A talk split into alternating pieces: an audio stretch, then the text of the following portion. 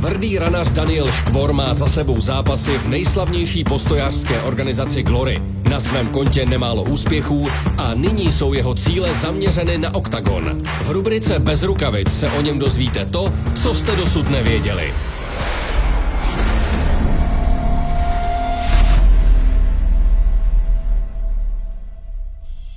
Zdravíme všechny fanoušky MMA. Dalším zápasníkem, který nám dnes ukáže svůj svět bez rukavice, král podsvětí Dan Škvor, ahoj.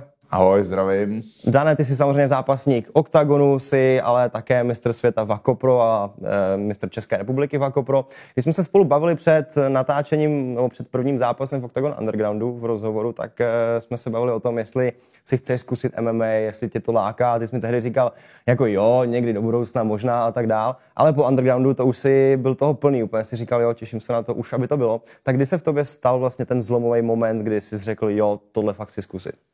Tak vlastně po tom Undergroundu jsem si dal chvíli pauzu a nějak ke konci toho léta, začátkem září jsme to začali trénovat a řekli jsme si, že už to dáme, že stejně žádný kickbox nabídky vlastně nebudou. My jsme furt čekali na to Glory, na vyjádření, že nám tam přislíbili tu lehčí váhu, ne tu super těžkou, ale tu lehčí, ale pak vzhledem k té koroně to všechno se zastavilo, jo, že něco začalo krachovat dokonce.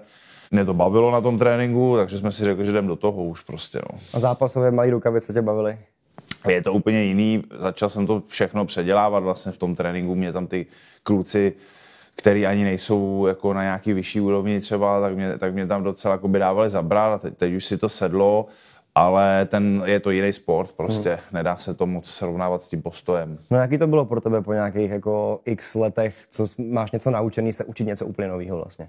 No tak jako to jsme viděli teďka v zápase, že to ještě vychytaný není, ale jako postupně se do toho sedám a asi je to díky tomu, jak říkám, že mě to baví, ale je to těžký, no samozřejmě, je tam prostě úplně jiný pohyb, já jsem takový běc, co se schovává za ty rukavice a blokuje a ty soupeře si postupně připravuje, ale to MMA je takový v některých věcech strašný, jakoby dá se říct závod, sprint, jakoby na start, že kdo má rychlejší reakci, tak prostě z toho vyjde líp, jo, co se týká těch obran, těch takedownů, těch submisí třeba na zemi, jo, takže to je prostě o tom, kdo rychleji zareaguje a to já moc nemám rád, já jsem si vždycky v tom postoji ty soupeře tak jako postupně oťukával, zpracovával a pak jsem jako prostě udeřil, když to bylo vhodný. Mm-hmm.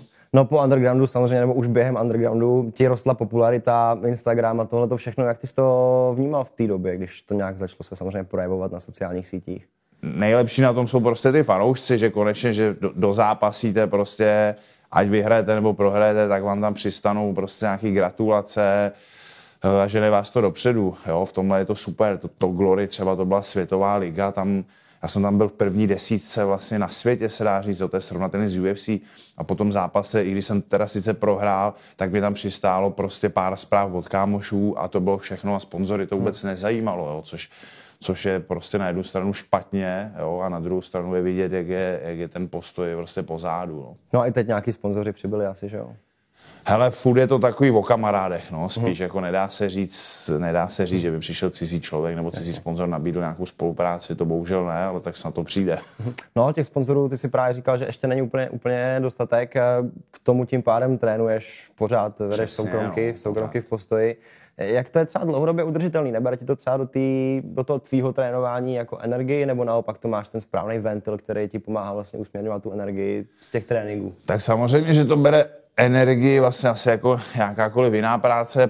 Ještě horší je to v tom, že jsi vlastně v podobném prostředí pořád, jo? Že ty teďka, když jsem se připravoval na ten konkrétně jenom postoj, tak to bylo ještě horší, protože ty lidi trénují hlavně postoj a kondici a de facto já jsem pak musel dělat to samý. Teď je to pro mě trošku aspoň změna, že já teda tam hodně vysvětluju ten postoj a jedu aspoň na nějaký ten wrestling nebo ten komplexní MMA trénink, je to trošku něco jiného, jo, takže mě to trošku baví víc a mám do toho lepší náboj, no, ale tam je spíš problém, že není to jakoby, nejseš fitness trenér, ty potřebuješ s těma lidma pracovat, furt jim něco vysvětlovat a ideálně i lapovat a tam je spíš problém s tou regenerací, že tě to strašně ničí, jo, máš prostě, já dělám trenéra už 10 let a máš toho ramena, klouby, lokty, jo, neodpočineš si, jako vlastně po tom tréninku třeba dáš dopoledne trénink, máš unavený, rozebaný lokty, ramena a teď jdeš lapovat lidi, jo, nejdeš si dát domů prostě, já nevím, zábal, namazat se a hodinku si dáchnout, takže v tom je to samozřejmě problém. No. Kolik máš klientů takhle stálých třeba?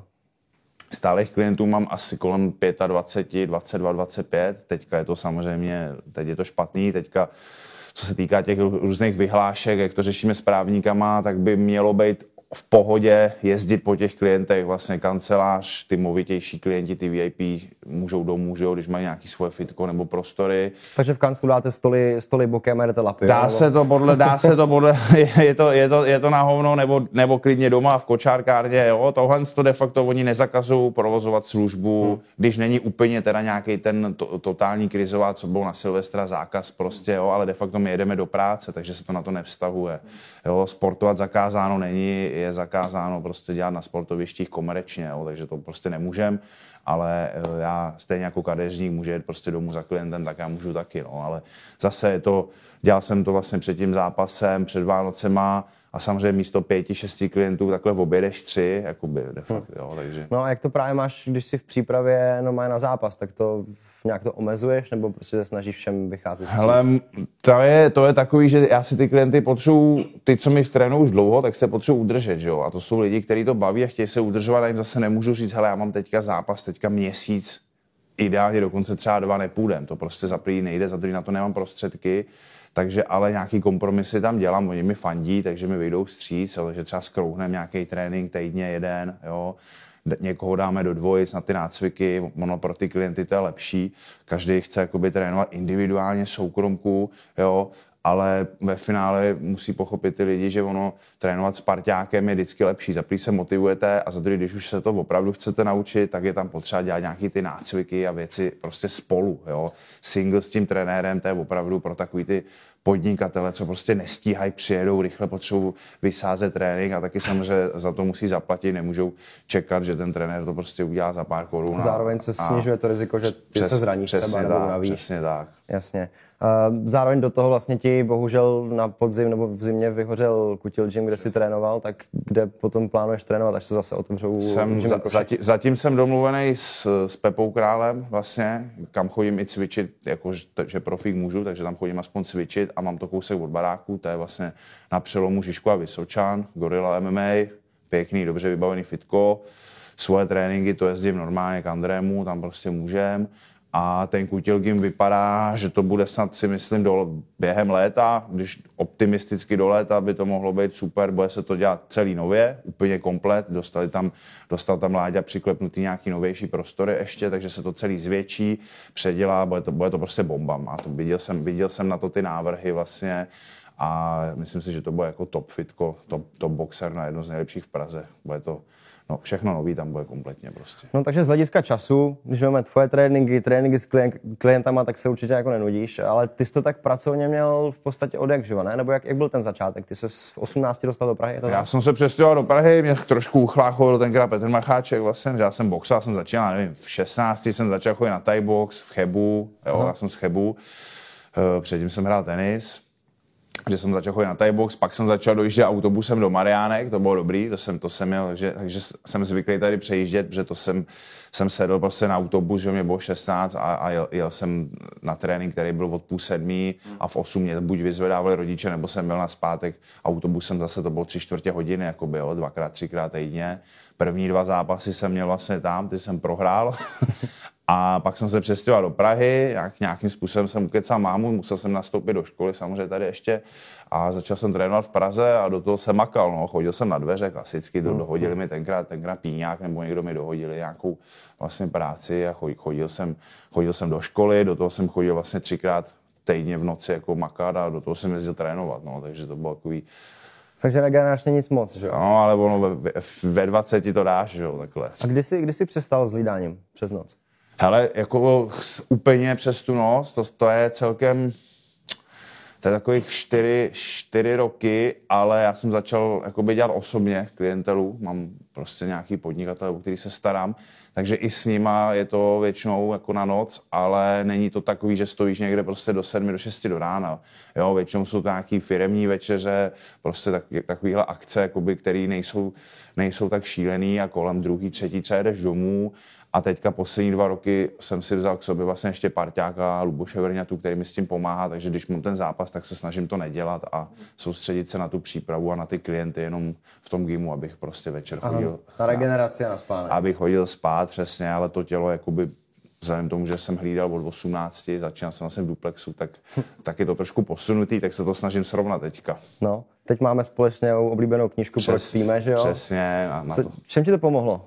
Ale ono je to strašně, sám to vlastně čet, tak víš, ono je to strašně rozvinutý, takže si to chce to z toho vzít a poskládat si nějaké věci, co ti budou vyhovovat a samozřejmě základ je ta spánková hygiena, to je největší problém, dodržovat i všech, prostě vzít ten telefon, nechat ho ideálně ve vedlejším pokoji, pozasínat to večer všechno vlastně, jo, abys ten cirkální rytmus povzbudil, takže to je většinou problém, že jak se z mě ptal, že jsi pracovně nasazený a ráno, já nevím, 8:30 třeba vyrazím, a přijedu v 9, jo, do toho ještě tam parkuju, jo, po městě, tady to, takže seš v 9 doma a teď je ti to líto, že jo, teď seš celý den pryč a chceš si třeba aspoň něco kouknout na seriál nebo si trošku odpočou, nechceš se, že jo, teď než si vyklidíš věci, najíš se tady to, tak máš prostě 10, 10:30 a teď jako to bych měl jít zase spát a zase ráno vstát, tak tohle je největší problém. Takže všichni usínáme vlastně s těma telefonama v ruce a přesně, no, a to se snažím eliminovat nejvíc. Ten telefon je nejhorší, to pociťuju nejvíc, že opravdu když ho vemeš, necháš ho prostě bejt, tak je to daleko lepší. Takže brýle proti modrému světlu, jedeš? Mám to taky, ale nedá se v tom moc koukat na nic. No, ale to je základ, takže tohle třeba můžu doporučit já. Co třeba další knížky, jako o nějaký sportovní, dejme tomu psychologii nebo motivační knížky, co tě baví? Já jsem četl, tak jsme se bavili ten Open, ten Egesi, ta pecka vlastně, a už jsem na to ptal i Patrik Kincl v tom podcastu. A Příběh lidského těla je dobrý, to jsem teda, to mám rozečtený, to je velká knížka, to je vlastně o celkovém vývoji lidí úplně od začátku, to by tě možná zajímalo, úplně od začátku vlastně lidstva, jak se vyvíjeli, jak byly ty první vlastně buňky, ty lidi, ty předkové až jakoby do té moderní doby a různě tam rozebírají, proč jsou ty různý civilizační choroby, proč ty lidi teďka trpí a vlastně je to celý o vývoji lidstva. No. A jak často stíháš jako číst pravidelně nebo? Teďka, jelikož jsem furt v autě, takový, když si to zprůměru, tak 2,5 hodiny denně jsem v autě, což je strašný v té Praze, takže jedu ty audioknihy, no. Je to dobrý a ty klasické knížky si beru, když takhle někam jedu, jsme jezdili na to Glory, na Oktagon, na soustředění a tak. Takže tolik knižní typy Dana Škvora. Pojďme ještě k tomu poslednímu zápasu, tvému teda prvnímu zápasu profesionálnímu v MMA.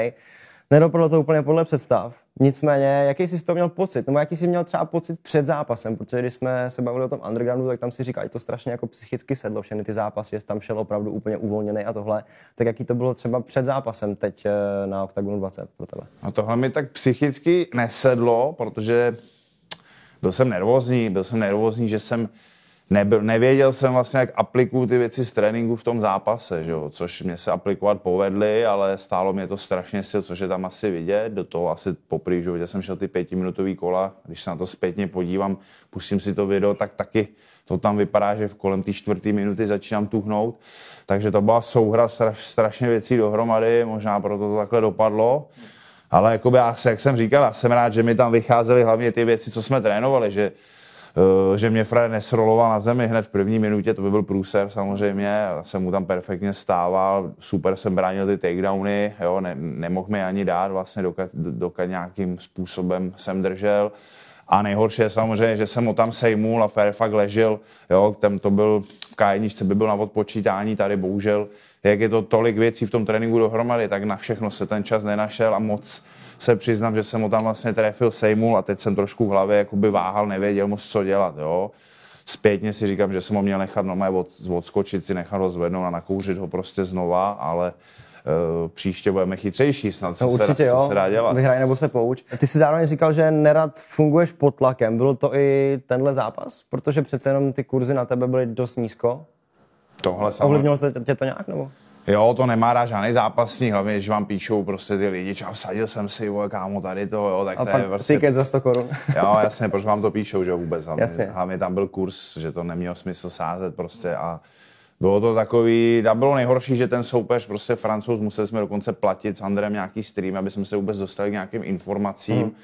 Původně nám bylo řečeno, že to je nějaký začínající postojář, pak prostě, když jsme viděli ty uši pak v reálu, jak vypadá tohle sedí neudělání za rok prostě jo, v wrestlingu v kuse, aha, tak a našli, progooglovali jsme nějaké věci a bavili jsme se s ním a i s tím jeho trenérem, že vlastně on jezdí do All-Star týmu každý měsíc, ten nejlepší gym v Evropě, vlastně, kde Gustafson začínal tam pešta, tak to úplně samozřejmě nebyl ideální soupeř pro postojáře do startu, ale nějakou úroveň už mám a prostě ty fréři se mě bojí asi, nebo nevím, nechtějí se mnou jít a jak jsme se tady bavili, ta 93 je buď strašně nabitá, nebo strašně slabá a není tam nic ve prostřed, jo. A já zase chci dělat atraktivní fighty, mě to baví, já jsem to měl i v K1. Já se snažím ten zápas dát dobré, je to divácký sport, ty lidi si za to platí, chtějí vidět řežbu, chtějí vidět atraktivní zápas a což si myslím, když jsem to zkoukal celý ten Oktagon, že ten můj zápas atraktivní hodně byl, aspoň až do té poslední chvíle, kde jsem to prostě už jsem byl vyřízený. Ale podle mě je základ prostě, je to ve formě těch gladiátorských her, jako ty lidi chtějí vidět zábavu a chtějí se bavit, že jo, chtějí u toho řvát a fandit a ne tam koukat, jako co se tam vlastně děje na té zemi tady to, jo, takhle to vnímám já. Atraktivní výkon, jak říkáš, to určitě byl, za svůj výkon se v té premiéře vůbec nemusí stydět a všechny diváky se vlastně v podstatě uklidnil tou pozápasovou větou, kde si říkal, podívejte se na moje první dva zápasy v kickboxu, ty jsem taky prohrál a kam jsem to dotáhl. Je to pravda, no, musíš.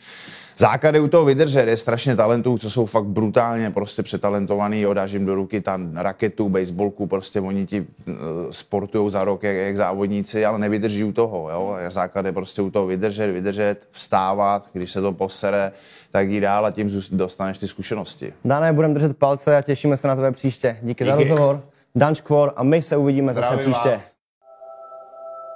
Ještě předtím, než přišel zlatý věk MMA, bylo vrcholem pro svět bojových sportů vzájemné porovnávání sil v 8členných pyramidách. Nejtvrdší, ale také nejobávanější sportovní výzva všech dob. Během jednoho večera musí vítěz porazit 3 jiné šampiony.